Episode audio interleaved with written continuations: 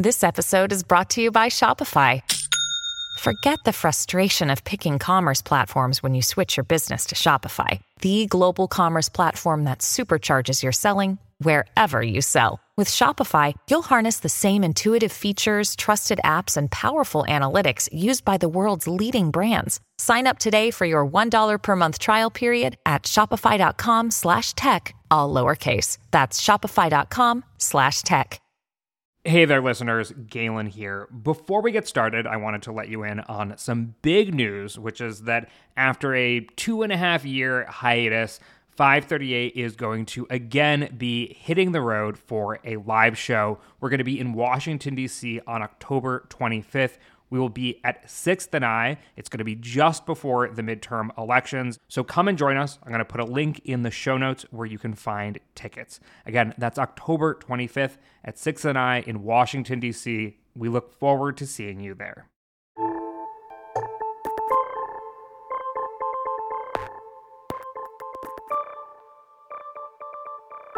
Hello and welcome to the 538 Politics Podcast. I'm Galen Druke.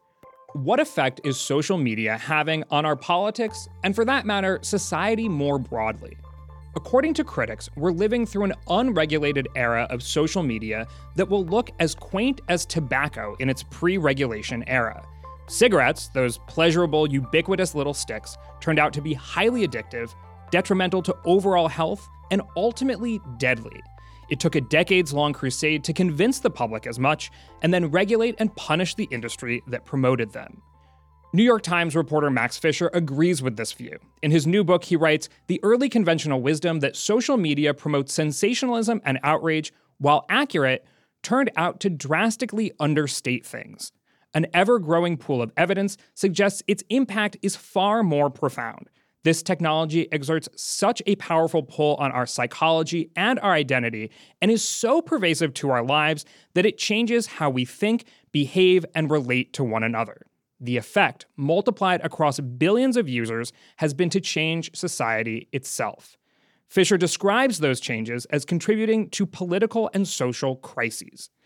Social media's effect on politics has been increasingly scrutinized and debated since the 2016 election, and it's again in the spotlight as we head into the midterms. So, that is what we're going to talk about today with Max Fisher himself. His new book is called The Chaos Machine The Inside Story of How Social Media Rewired Our Minds and Our World. Welcome to the podcast. Thanks for being here. Thank you so much for having me. I'm, I'm really excited to be on 538. Awesome. So, did I do a fair job of distilling the thesis of your book? What would you like to add? I think that that's exactly right. That's the thesis, and it's also the quest of the book is figuring out how how do we answer the question of what that effect is on us individually because we know that the platforms are i mean the cigarette comparison is apt and that cigarettes are they didn't just happen to fill them with nicotine they designed them to be deliberately addictive.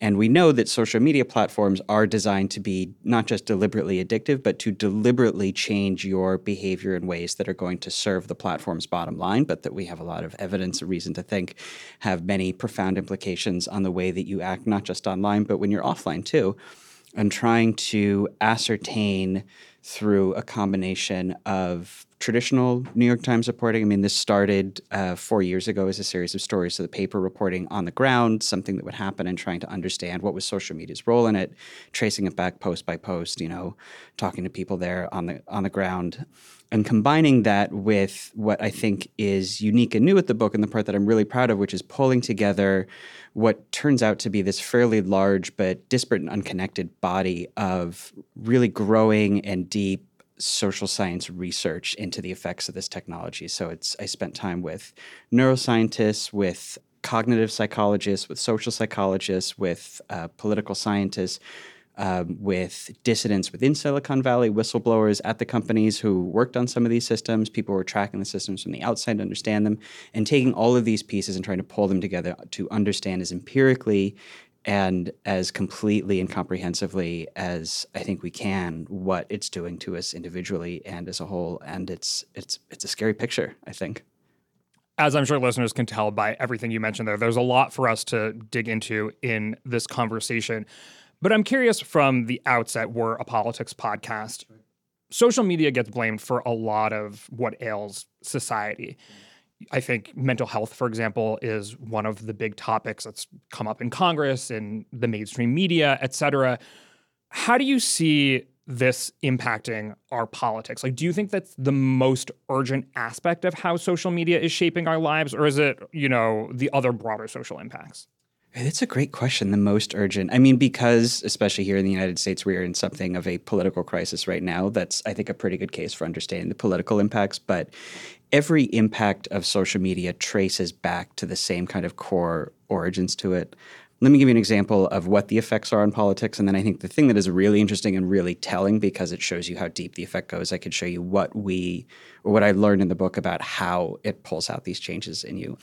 There's one study that I write about that was just trying to measure very surface level the impacts of social media on politics, where they took these two big groups of people and they had the uh, control group continue to use social media however they normally used it. In the experimental group, they said shut off Facebook and shut off your account for four weeks. So just one platform and just four weeks, which is, of course, not a very long amount of time when you consider that these platforms have been in our lives for 10 or 15 years. And what they found doing a, you know, a bunch of sentiment tests and a bunch of kind of uh, psych tests throughout this four week period and before and after it, two really significant changes for the experimental group that shut off the platform. Number one, their uh, happiness and life satisfaction shot way up, equivalent to the effect of about a quarter to a half of going to therapy, which blew my mind because therapy is quite expensive and shutting off Facebook is free. And I thought that was also very telling because the researchers wrote this in the paper. That is one of many indications we have that social media is something we use because we are addicted to it and not because we find that it adds value to our lives or makes us happy. In fact, like cigarettes, it tends to make us unhappy.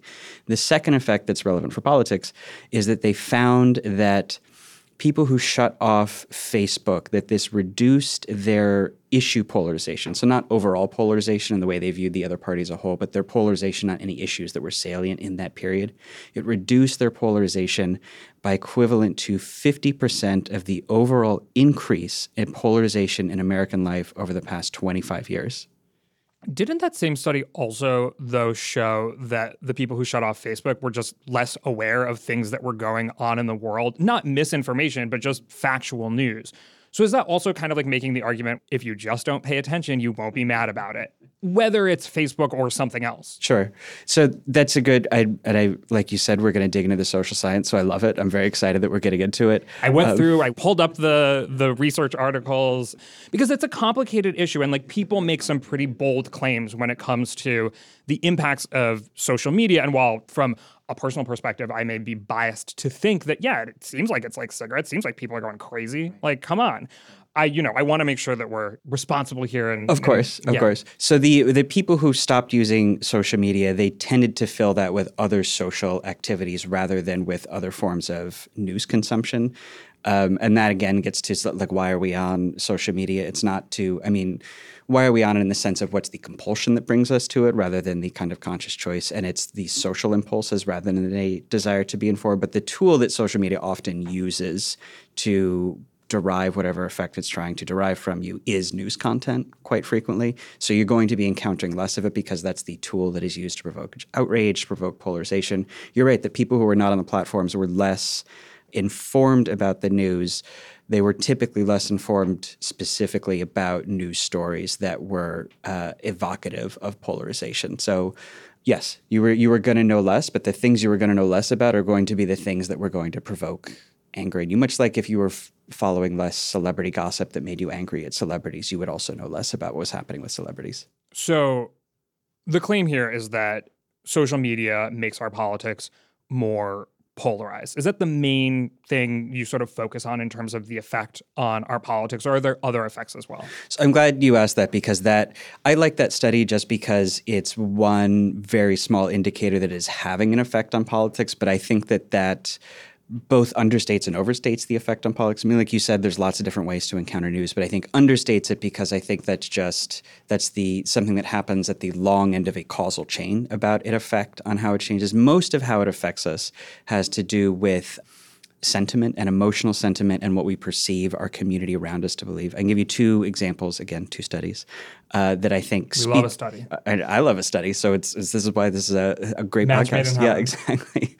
Um, that speak to how the platforms hook you in, what they're doing to you, what they're changing, which is on a much deeper level than how you think about the other party. One of them was a study that I, I really loved, where they had uh, a group of people, and before the experiment, they sat them down and they tested all of these people on their level of internal outrage. You know, how prone were they as people to feeling or expressing outrage? And then they had a group of those people then send a tweet on a fake Twitter platform so that they could control the experience that had some outrage sentiment in it. Because we know from a lot of other research that outrage is the sentiment that the platforms reward really above all else. And when I say reward, what I mean is that it puts it in front of other people so that it will receive a lot of engagement. And outrage here means something more specific than just anger. It means anger at someone on behalf of a social group for a social transgression. So, um, you know, if you were to knock my chair and I was maybe like a little annoyed with you, that wouldn't be outrage. But if you did something that I felt to be like morally offensive or was against the group, or I saw you cut in line at the, you know, cafe, that would be outrage. So they had these people send outrage tweets and then they showed them the fake tweets as if it had received an enormous amount of engagement, which again is something that we know that the platforms will work very hard to produce, regardless of whether or not people out in the world actually like that tweet or not. And what they found was that when people saw their fake tweet that received a lot of retweets and likes uh, for expressing outrage, they became not just more prone to send tweets like that in the future, but their level of underlying outrage that they felt increased, including when they were not online. Just when they were out in the world, they became more prone to outrage. And the reason for that is because we internalize social cues very powerfully. So if we feel that outrage is something that is going to be rewarded. That is something that our brain tells us to do more of, and that it rewards so effectively that it actually makes us feel more outraged so that we'll conduct more of it when we're out in the world.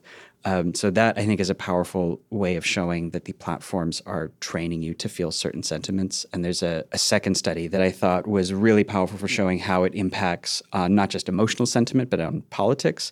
Uh, if you show someone just a news headline about um, what the in this study they used refugees you know, refugees at the border are, it had a false claim in the headline that was meant to provoke outrage. You know, refugees at the border are, they're all criminals, or they're coming here to dilute the population, or they were sent by George Soros. In a news context, people were actually pretty good, including uh, Republicans and conservatives they recruited for the study, pretty good at saying, that headline is false. And then when they would then say, Do you want to share that on Facebook? They would say, No, because I know that it's false. And then if they flipped around just the procedure for how they conducted that study, if they showed people that headline in a Facebook context as a Facebook post and then said, Do you want to share this? The people in the study would say, Yes, I want to share that. And that speaks to a lot of research that we have from social scientists and social psychologists that when you experience something in a social context, the way that your brain works is not to look at it intellectually and judge is that true or not. The way that you look at it as a social context is is that something that my community thinks and does it want me to think that? And if you reach that conclusion with the social part of your mind, and in the neurological studies, they actually show a different part of your brain than the analytical part firing first. So it's, it's literally a different brain that is examining this. Then your brain convinces you to believe that it's true. So when you have this combination combination of these two forces. Uh, these platforms are training you to express outrage and express other kinds of sentiment that we know are very polarizing, like tribalism, us versus them, and taking very extreme stances on behalf of the in group and against the out group, and then rewards that, shows it to you in a social context. I think we have a lot of evidence that shows that that is something that can change a lot of things, but politics, I think, is one of them. The argument that you're making here, though, is not just that this is the outcome of social media. In a way, you're describing, you know, someone gets emphysema, if we're going to, you know, use the cigarette analogy, or someone gets lung cancer. But there's another piece to your argument, which is the adding the nicotine part, which is what gets us here. So, what is the pipeline? Right, right, right. Yes, yeah, the distortion, that's a really important part of it. So, you open up your social media platform, your Facebook, your Twitter, um, or to a lesser extent, if you open up YouTube, what you think you are seeing, because what the platform presents itself as showing you, is the uh, sentiments, the thoughts, the ideas, the political attitudes of people in your community. Maybe that means friends that you follow, or if you follow reporters or celebrities or whoever is in your network, you think that you are seeing their emotions and their thoughts being fed to you through the platform. And that is false. That is not what you were saying. There's an enormous amount of content on social media, more than you could possibly look at at a first glance. So, what you were seeing when you open it up are the things that these platforms have selected for you to see. And they have these very powerful algorithms and a lot of these other systems have predetermined specific sentiments, kinds of words, combination of words that they want you to look at because they find that to be very effective and have, you know, correctly concluded that those are going to be effective at getting you to not just read and scroll, but to engage yourself, and then have presented them in such a way as to pull you in, and maybe has even showed you content from outside of your network. But your brain registers that because it's what you think you're looking at as the sentiment of your community. And that is part of what makes the distorting effect so powerful because you log on and you think everybody's polarized, everybody's outraged, and maybe the platform is playing a role in creating that, but it is it is a much different sentiment than what people in the network actually feel. How different is that from, say, a media executive coming to understand that Rush Limbaugh is extremely effective at getting sure. people to tune into his radio show and right. keeping them hooked throughout the day, or selling a tabloid. Like I've seen many times on my way out of the grocery store that like Amelia Earhart was found. She had a plastic surgery makeover. Oh, that's and, that's true. Oh, I think sure, yeah.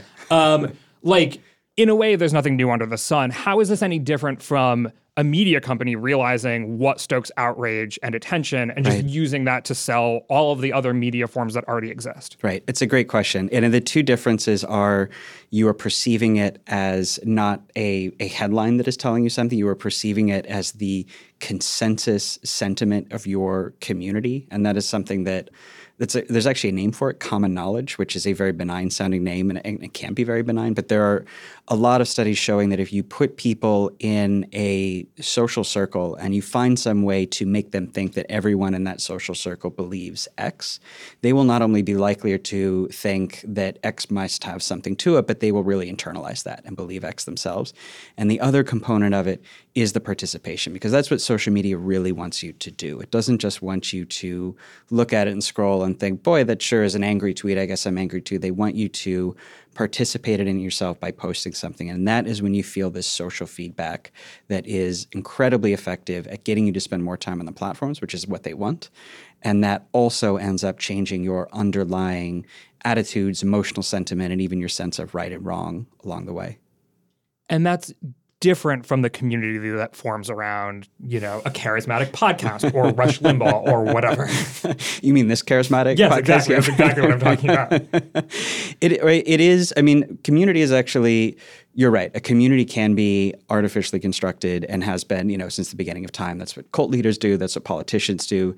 The system is doing something that is very similar to that, except that it is coming from an algorithm and is making you feel as if it is something organic coming from your. And actually, that community formation, I'm really glad that you raised that, is a really powerful way that social media has inculcated a lot of the most extreme things that have come out of it. I spent a lot time in the first chapter of the book talking about the early emergence of anti-vaccine networks because I think that is a like it was like 2014. It's kind of before we took a lot of this seriously, and is I think a, a good way to show that it's not just crazies who this happens to. It's really it's everybody who can be pulled into this. It's just how it works, which is that moms were one of the first big early adapter communities on social media. Moms and gamers, funnily enough, were like the two networks that really came on in big numbers. Uh, and both of them got radicalized in different ways by the platforms. But it was through, for example, moms, the creation of this community where something that just to pick on one platform in particular, though it's not just Facebook, that Facebook's groups system figured out, which is that if you are a mom on Facebook and you're trying to find parenting tips and it just recommends you into a parent, regular parenting tip group, you might spend 10 minutes on the platform picking up some tip about you know early morning feedings but if it can recommend you into a group that has health conspiracies that says maybe doctors are lying to you that is built around something that is a little bit more provocative and feeds into a sense of danger feeds into a sense of threat and feeds into a sense of you as a mom as moms collectively are a, as a group are besieged by some terrifying outside threat and it's you know bill gates and his nanobot vaccines or it's you know doctors are trying to push untested treatments recommending you into those groups is a way to get you to spend instead of 10 minutes an hour or two hours because then it becomes a sense of this community that is radicalized around this idea in this case that vaccines are scary or that vaccines are untested and that becomes incredibly addictive for the people on it. And of, and of course it's not just you know they present you with a group and then you join it and you're an anti-vaxxer but it's this much more sophisticated gradual process of kind of frog boiling you into it. Right and you're saying the value there for the social media company is that the more engagement the more they can sell ads against your attention. Exactly. You know I'm curious here because the vast, you know, basically everyone uses social media. The vast, vast majority of people do not become political extremists or conspiracy theorists on social media. So, first of all, what indicates someone as being perhaps more prone to those things? Mm. And then two, are we able to see broader trends across like I've read plenty of the stories that you describe in your book and they're really compelling on an individual level. Sure. But I'm also curious if we're able to see over time and across population right. that you know, as social media has spread, right. our information environment has done X, or people's understanding of the world in a factual sense has declined in why way. You know, right. like are we able to see this as a broad picture trend? Right. So it's tough to it's it's the kind of the million dollar question because it's tough to like how do you separate out because you can't do an experimental trial for like well what if we did a world without social media for 10 years and what would be different? So it, you had two questions: which who's prone to social media mm-hmm. use, and then well, let me answer it, and then you can remind me the yeah, second. Yeah, yeah, okay. okay. So there's actually some really fascinating research on specific personality traits and even specific neurological traits that make people more prone to heavy social media use and addictive social media use. One of them is people who have a, I'm going to get the name of this uh, specific part of the brain wrong. I think it's nucleus accumbens. I was, in a, I was in a podcast with someone who was an actual doctor and I mispronounced it slightly, so now I'm really gun shy around it. But it, it's in the book and you'll see it spelled out correctly, unlike my terrible pronunciation, that is associated with dopamine production and associated with addiction. Yeah, yeah. So I guess that part makes sense to okay. me. But the part where like if everyone's using social media, right? And social media is so effective at bringing people down these rabbit holes and blah blah blah blah. The vast, vast majority of people haven't fallen down those rabbit holes. Like, what's what, what's different about oh, the I people see. who do? Why are we not all QAnon? Sure. Okay. Yeah, and okay. like, right. and if, and yeah. and because we're not all QAnon, because you know, ninety five percent of us are not QAnon. Right. Is it really the social media that's kind of causing this in the first place? Sure. So I think that's it's an important question because I think that the most profound effects of social media in terms of their overall society and political impacts are to people like you and me. The like vast majority of social media users who check it, you know, 8, 10, 15 times a day, which I think is about the median who are not in QAnon or are not anti-vaxxers, but it is still affecting that pull on you, even if it's a little gentler, even if it's a little subtler. A hundred percent. I'm definitely addicted to social media. You know, maybe not as as badly as my boss Nate, but you know, I'm still a bit addicted.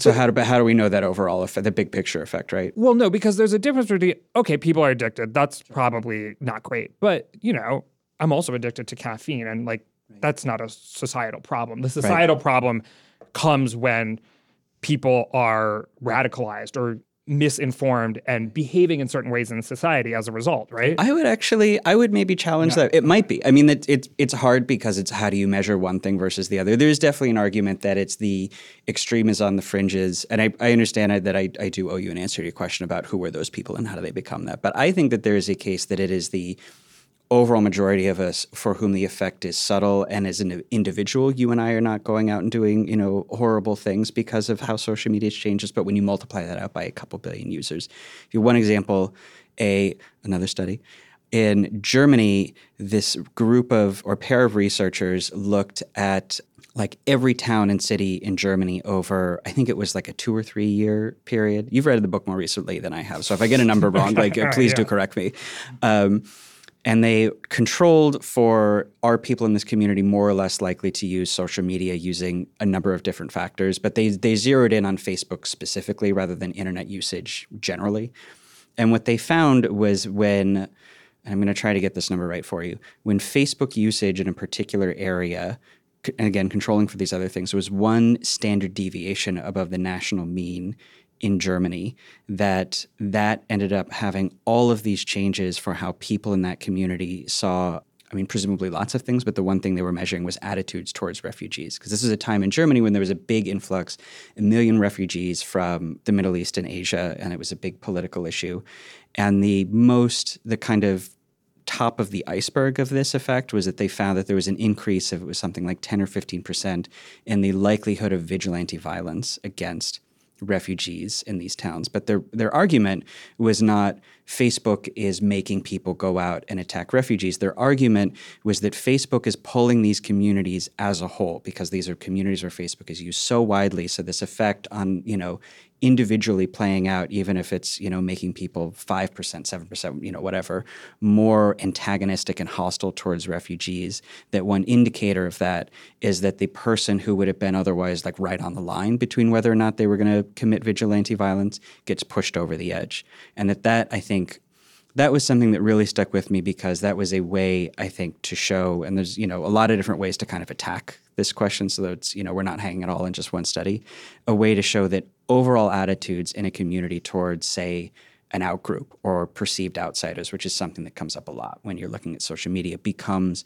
more hostile when people spend more time on the platform when which makes sense when you know that the platforms promote moral outrage when they promote tribalism, when they promote the sense of us versus them, and especially when you know that they do it all in a way that bypasses our normal kind of cognitive checks against misinformation. Because another big part of this that I found more anecdotally, when you go to these towns, people believe all sorts of crazy rumors, and people are more inclined to believe, you know, not the like QAnon level stuff, but just like a little bit of misinformation about, you know, refugees are dangerous, so they're out to get us, so we should, you know, deport them. A sort of red flag that sticks up for me in the story of how social media is changing our world and our politics is that it's oftentimes the case that folks on the left will say, oh, it's, you know, contributing to the far right. It's responsible for January 6th, it's responsible for QAnon, it's responsible for this and that. If social media causes extremism and political extremism in particular, like is there something special about it that only radicalizes the right? What's going on there? Or is it radicalizing the left as well? Right. Or is it something beyond social media? That's so that is, I think, a fascinating question that we have we have a couple of data points on, but I, I will be honest, I don't think we have a conclusive answer for it. There's one study in particular that actually Twitter conducted, an internal study that they found the platform promoted engagement war with tweets that had a right wing valence. And that was something that played into a, a, theory, and I think at this point it's just a theory, although it's a compelling one, that social media's effects can be more pronounced on the right because the political right, and not just in the United States, but in any country, tends to be more preoccupied with a sense of um, traditional demographic boundaries and a sense of, you know, us as a community, we're, you know, the white Christians or we're uh, Hindu nationalists in India or the um, Burmese Buddhist majority in Myanmar, all kind of like ethno nationalist movements. What you call, that's what you call it when it gets to a much more extreme end, but a sense of like you know questioning whether we want refugees in our society, immigrant society, concerns about demographic change. These are all ideas that are associated with the right and that play more into the us versus them tribalism that we know the platforms promote because it's more effective online. So there's there's some reason to think that it has more of an effect on right, but I think it's just as likely that this is an effect that we're seeing more coming from the political system that then manifests on social media, where uh, I think it's fair to say that there is something of a uh, maybe you call it a crisis of extremism or political extremism on the American right at the moment. And so that is naturally going to manifest on the platforms. But you do certainly see a lot of these effects on the political left in the United States too, and the pull towards polarization. And you know, all you have to do is spend some time on Twitter, where the left tends to be a little bit more culturally dominant, and it's it's very easy to see false tweets, misinformation that feed into a sense of partisan tribal antagonism. You know, going viral pretty regularly. The idea being that, like, sort of to the left, that would say social media is radicalizing the right mm-hmm. Perhaps look in the mirror yeah i think i think that's fair sure yeah and i think it's like i said it's the the things that are happening on the right have uh, there's no way we could pin it all on social media, of course. So it's going to be more pronounced because there are more things happening. But yeah, for sure. I think you see it on the left as well. You're a podcast listener, and this is a podcast ad. Reach great listeners like yourself with podcast advertising from Libsyn Ads. Choose from hundreds of top podcasts offering host endorsements, or run a reproduced ad like this one across thousands of shows to reach your target audience with Libsyn Ads. Go to libsynads.com now. That's L I B S Y N ads.com. You're a podcast listener, and this is a podcast ad. Reach great listeners like yourself with podcast advertising from Libsyn Ads. Choose from hundreds of top podcasts offering host endorsements, or run a reproduced ad like this one across thousands of shows to reach your target audience with Libsyn Ads. Go to libsynads.com now. That's L I B S Y N ads.com. Do we see, I, I asked a version of this question before, but hmm. when we add all of this together, do we see that globally there is a rise in extremism and political violence? Um, I mean, if you were to talk to people who study those phenomena, I think they would say certainly in Western democracies and in democracies globally, but they would also say that there are a number of travails with democracy globally at the moment. So, of course, again, that's not something that we're going to pin completely on social media. I will say that you know, I say anecdotally, you can look at a number of countries, and I looked at uh, in the book uh, the United States, uh, Western Europe, Brazil, India, uh, a few countries in Southeast Asia, you know, at some point we get pretty close to just all the democracies. So it's possible that a lot of these, the way that social media is playing into, say, uh, Hindu nationalism and extreme anti Muslim violence in that country and in a few neighboring countries, is particular to dynamics in that country. But when you do see the pattern playing out over and over again of social media giving rise to a political extremism that is specifically focused on antagonism and vigilante violence towards outgroups that um, you do have to question whether it's a coincidence. Yeah, I mean, when reading through the different examples that you cite in your book, you keep thinking over and over again, like, okay, how is this different from many of the worst atrocities that um, humans have committed throughout time or worst impulses, right? I mean, you talk about genocide in Myanmar. You know, you talk about truly the worst things that humans can do and tie in social media. But of course, you know, 99.99999% of human atrocities were committed without the help of, in history, were committed without the help of social media. And I think if you look at the data, we're in, interestingly enough, although it may not seem it if you read the news or if you look at social media, this like unprecedented era of peace. Even for the last century, you know, I think like in the last decade, it was God, 0.04% of deaths were the result of violence, whereas in the first half of the 20th century, so throughout two world wars, it was 1%. You look a little beyond that, it was like maybe 2%. And and if you look just since the rise of social media, like 2012 to 2020, there's a slight uptick and then downtick in terms of deaths that are attributable to to violence but it still doesn't match anything from like the 70s or 80s. So we're like, we're in this historically very peaceful time. Even though there was like a slight uptick in the past decade and then downtick, it still doesn't match like even the 70s and 80s, which was also a historically peaceful period of time. Is the idea here that like we're setting ourselves up for something much worse? Because like across the board, I don't see that along with the rise of social media, we've become much more violent or something like that. So, right. I mean, there's what you're trying to nail down is the effect of social media. Is it increasing political violence at a time when these much are other these much larger world historical trends are decreasing it, right? Because the you know the decline of of violence and mass violence is something that's been going on for like you know 80 years. And you know, if we see that uptick in a number of places because social media is there, or if we can think we can assign that as social media, it does become kind of this hard like, how do you suss that? how much of the effect of the one and the other? It's a totally fair question. Let me give you two examples that I think speak to the kind of the, the way that I think we can isolate some effect on social media. One is in in Myanmar, that's a place where it's you can't pin it all on social media. And I mean you can't pin all of any of these things. And so, like social, you know, Mark Zuckerberg did not invent racial violence, and he did not invent the act of genocide any more than Marlboro invented cancer.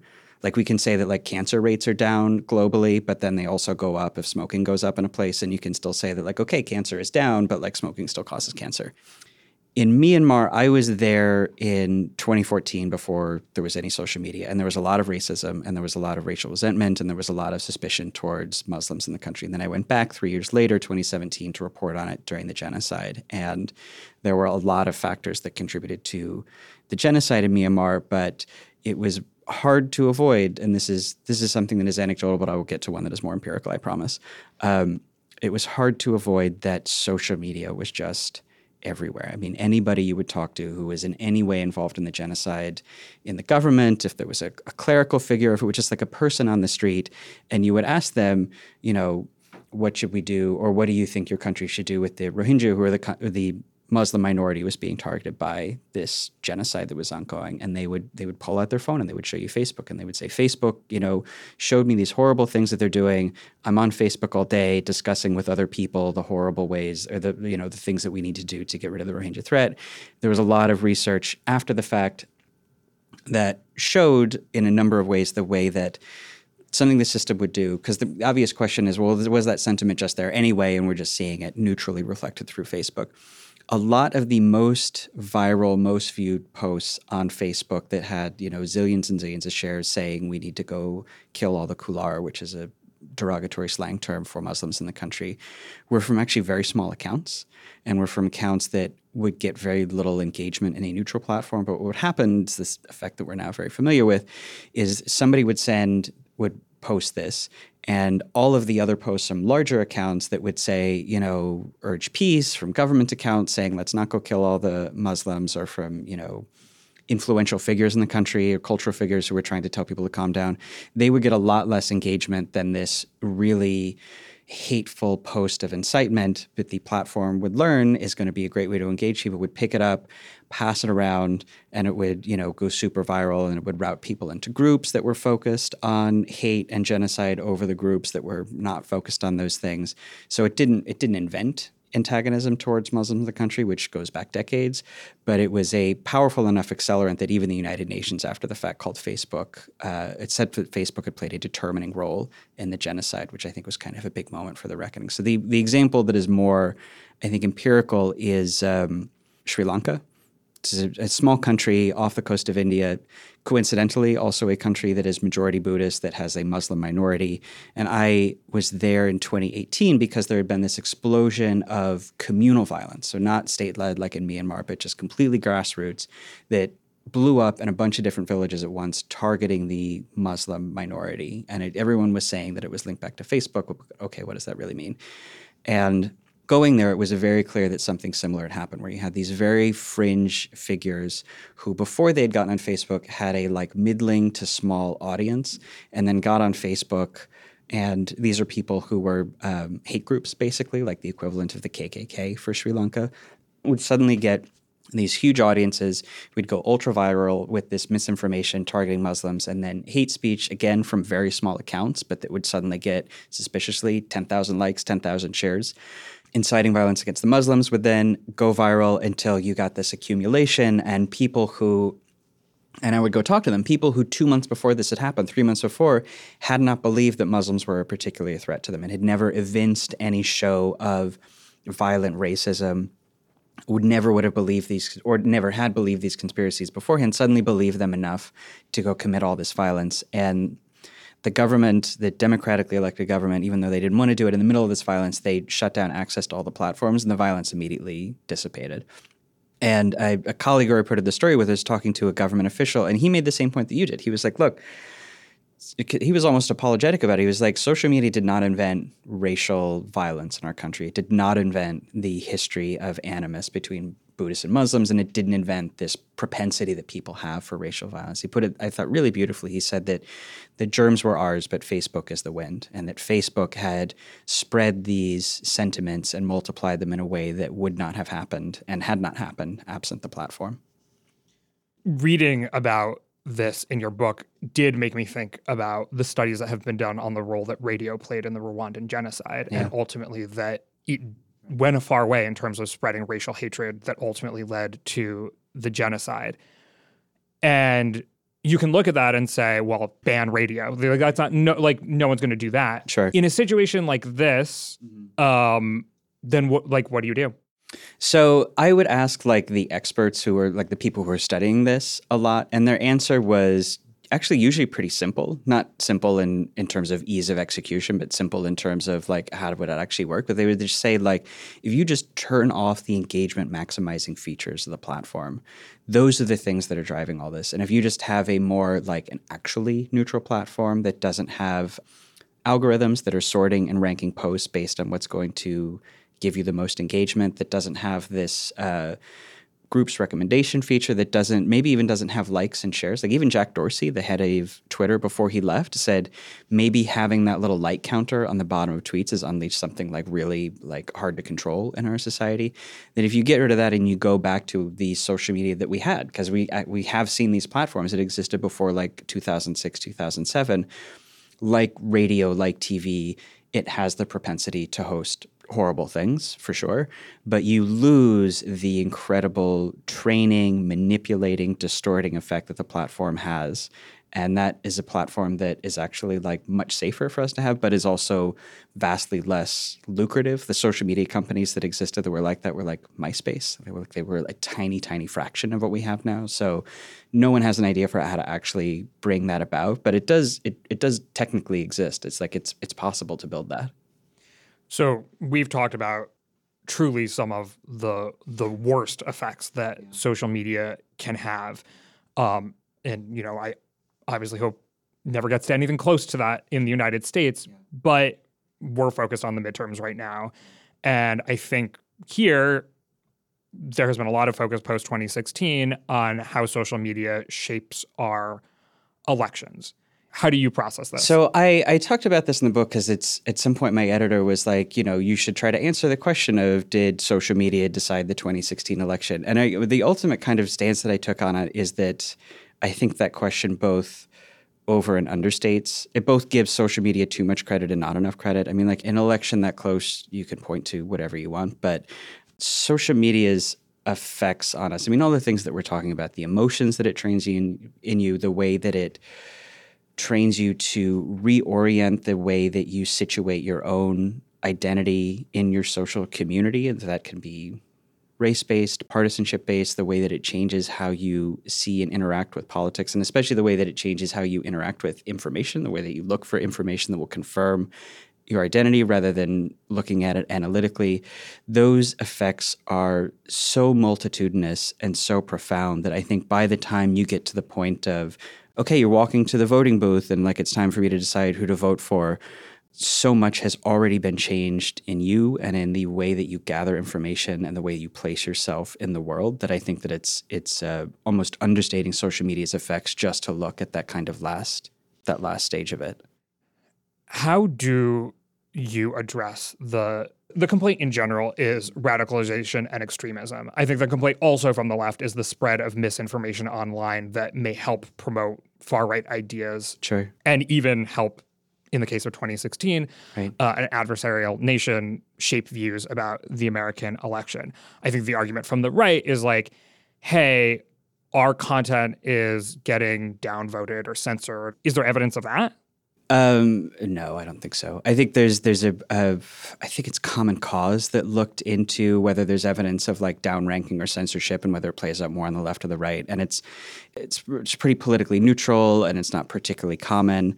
Um, and I really think you know, everyone kind of wants to focus on, and understandably, because it's where you know we're looking at politics, and we're kind of we want to look at what's that like last step, or what's the like surface level effect, and that you know it's conservatives talking yeah. right, it's the elections, conservatives talking about censorship, it's it's people on the left saying maybe there's not enough of removing, you know, why did I see a Nazi on Twitter? That goes to show that Twitter loves Nazis, and I really think that you want to think of social media's effects, and this this speaks to your your last question about elections too, its effects as largely overwhelmingly atmospheric and subterranean. And I'll give you an example of this that I think is is a, a better answer than what I gave you before to your question about elections. There was um, I call it like a set of studies or a set of experiments in Brazil that I write about in the book on YouTube because I'd, I'd, heard a lot that like YouTube had something to do with the Bolsonaro phenomenon. This is the like I think you could fairly call him far right guy. You know, sometimes they call him a mini Trump, but he's like very much his own thing. Who became president of Brazil in 2018? He kind of came out of nowhere. He actually started as a YouTuber,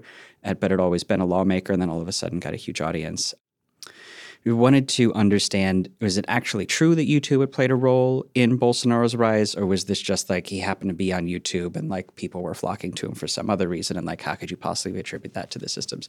And something that we, like I and these researchers who I worked with, this combination of team in um, a Brazil, Brazilian research university in Harvard, found was that YouTube's recommendation system, it wasn't just recommending people into a lot of videos about Bolsonaro who were not previously Bolsonaro fans or had not expressed far right attitudes because they they also measured this both by the recommendations and by following comments on the videos because people leave lots of comments. You can track the sentiment over time how it's changed. Is that the system was recommending enormous numbers of Brazilians into this giant network basically of channels and videos that the system had created. Because the way that youtube works the way it drives the overwhelming majority of its traffic is you watch a video and then at the end of it it plays another video or it recommends you into a few videos. And youtube has said that this is where we get you know a bajillion percent of our traffic. It's why we're so profitable what the system had learned to do is anybody who expressed any interest in news and politics, or even not in those topics, if you were just a user in Brazil, just minding your own business, watching a video gaming video, which was something that we heard a lot of people get pulled into it too, the system would sooner or later route you into this think of it like a spiral, this spiral of channels and videos that would start not overtly political, but would just be some kind of like something that was a little engaging. Like there's, um, this guy Nando Moura, who was just like a popular like Ben Shapiro kind of style YouTuber, would like sometimes get into politics, sometimes do comedy, sometimes play video games, play music, and would start to pull people into this network. It would show them one video after another that would slowly bring them around to politics that were generally aligned with conspiracy theories, with hatred of the government, with uh, the far right, and then would bring them into Bolsonaro. So Bolsonaro might just be 5% of their YouTube diet, but it would be a worldview that had not existed beforehand. It had not, it, in the real world, you would not find all these ideas linked together. pulled them all together into this network that would, at which, the center of which was Bolsonaro. What they found in this study was that pulling these huge numbers of users and then tracking them over time, they would watch more and more of these videos. Their sentiment in the comments would change over time, and then they would get spread out to other channels that were not Bolsonaro aligned, regular, you know, news channels, political influencer channels, and those users would then push those same attitudes out in the comments. So this was there were a lot of different ways that we um, attacked this in the in the investigation of it, but this was one way that we found that that last step of like when you go to the polls and vote, are you voting for Bolsonaro or not? It wasn't that like, oh, I watched a YouTube video that morning and it made me decide to become far right in Bolsonaro. It was by the time you were even thinking about politics, you had been sucked into this much larger community and identity and this worldview and this set of ideas that the platform had learned was especially engaging, but that just happened to have this guy at the center of it one thing I really like about this book is how much you dig into the academic research and you know it it you paint these pictures and you speak to a bunch of different people who help tell the story but a lot of it is based on research. As we've kind of discussed here there are things that are easy to prove sure. with an academic study right. and that's an even complicated statement. There are things that are provable with an with an academic study. There are things that aren't. Yes. Do you think we have all of the information we need to kind of be like these are cigarettes. This is bad for us. Right. Change it now. Or like, is there something you're still looking for after writing this book? Like, is there more information we need? Or is it time to close up shop and just say, like, tell your kids to get off? Right. You know, you should get off yourself. Um, it's damaging to our elections. Shut it all down around election time. Like, where are you?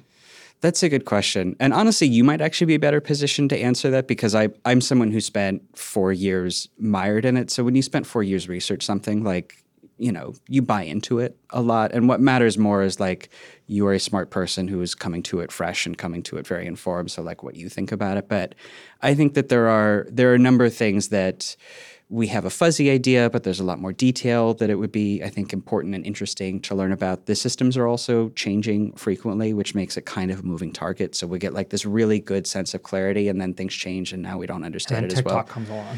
Right. I mean, tic- right. TikTok is actually. I think that's the. I have no idea what the effect is. Sometimes people ask me, they're like, "Okay, well, you, like, what's the effect of TikTok?" And I talk about it a little in the book, but I don't know. I don't think we have the data or the research to know what it is actually doing to you. I spend way too much time on it, and like, I'm sure it's making me crazy in all sorts of ways.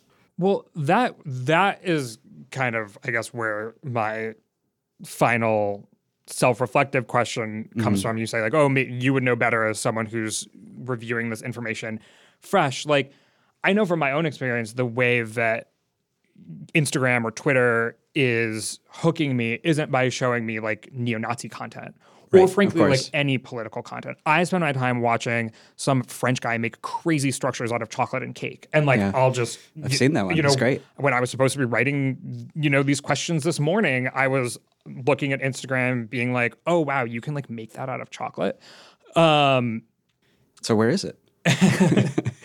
and so my question is like, is that also bad for me? Because like I Oh, I said, see. so Yeah. many people are not like so many people actually find political content off-putting, don't want to talk about politics. Are you know, Right. my closest friends are sending me like pictures of dogs doing Right. like crazy stuff, cats doing crazy stuff, just like little clips from our favorite TV shows of people saying hilarious things. Like, I get where the argument is that this can lead to political radicalization Right. and that's deleterious to our society, right. Like, you can argue here and there that humans have impulses that have led to atrocities all along, but I get the connection there Sure.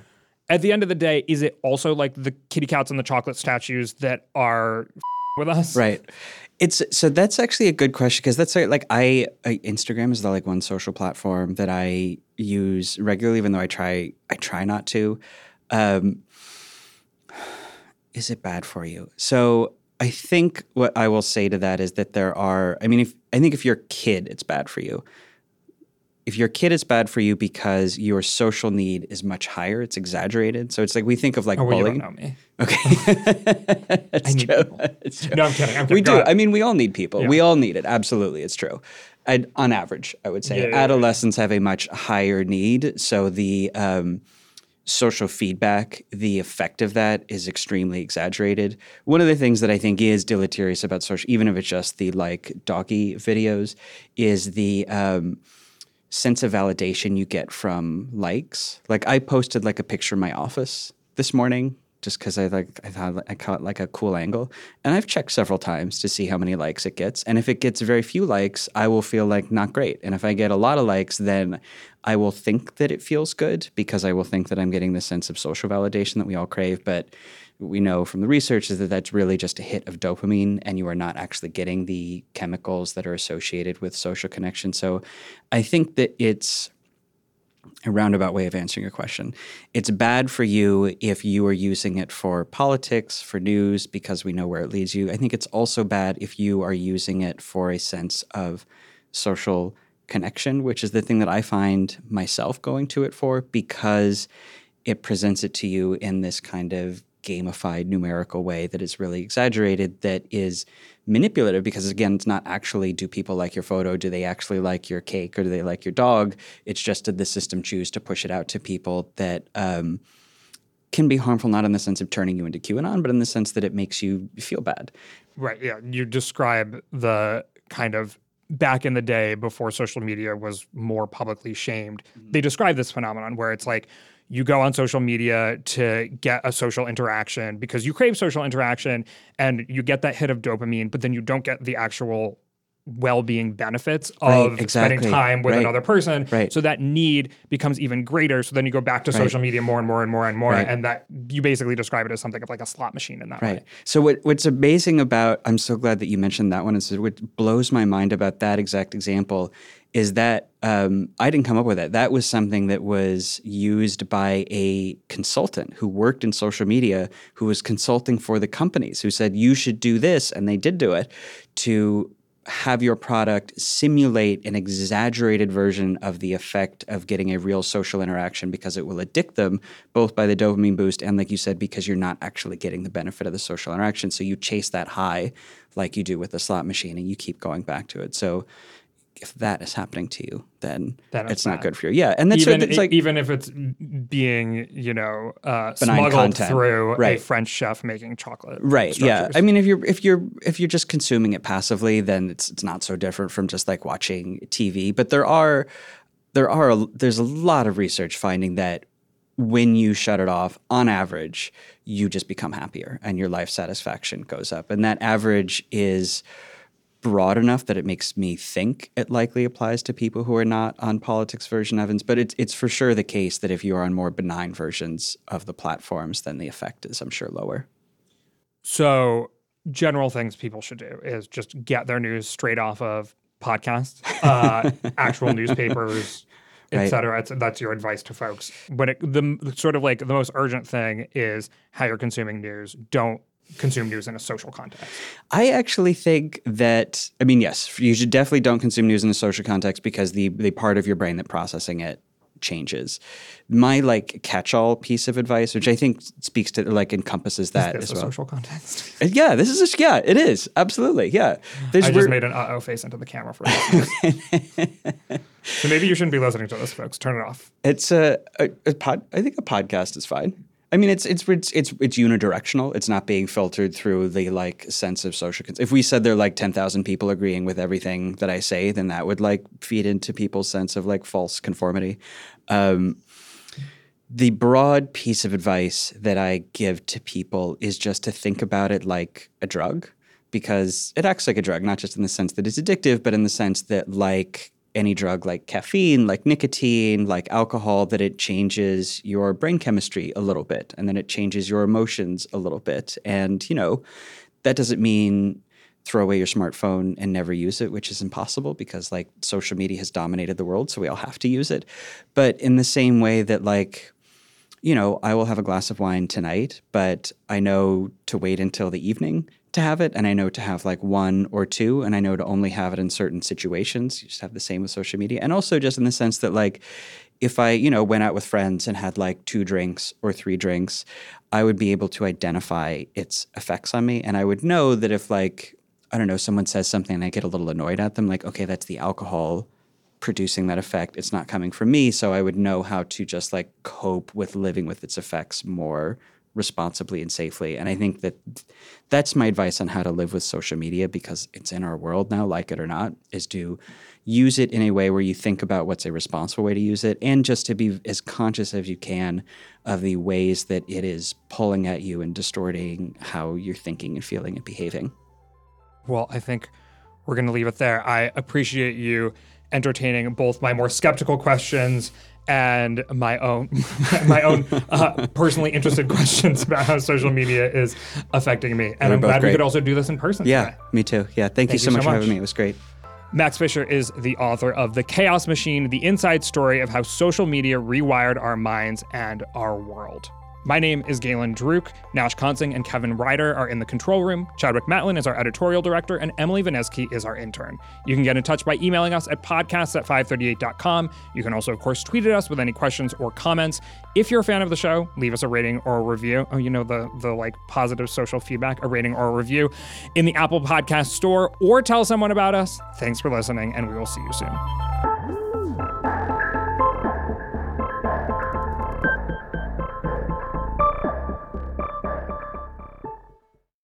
Hey, I'm Andy Mitchell, a New York Times bestselling author. And I'm Sabrina Kohlberg, a morning television producer. We're moms of toddlers and best friends of 20 years. And we both love to talk about being parents, yes, but also pop culture. So we're combining our two interests by talking to celebrities, writers, and fellow scholars of TV and movies Cinema, really. about what we all can learn from the fictional moms we love to watch.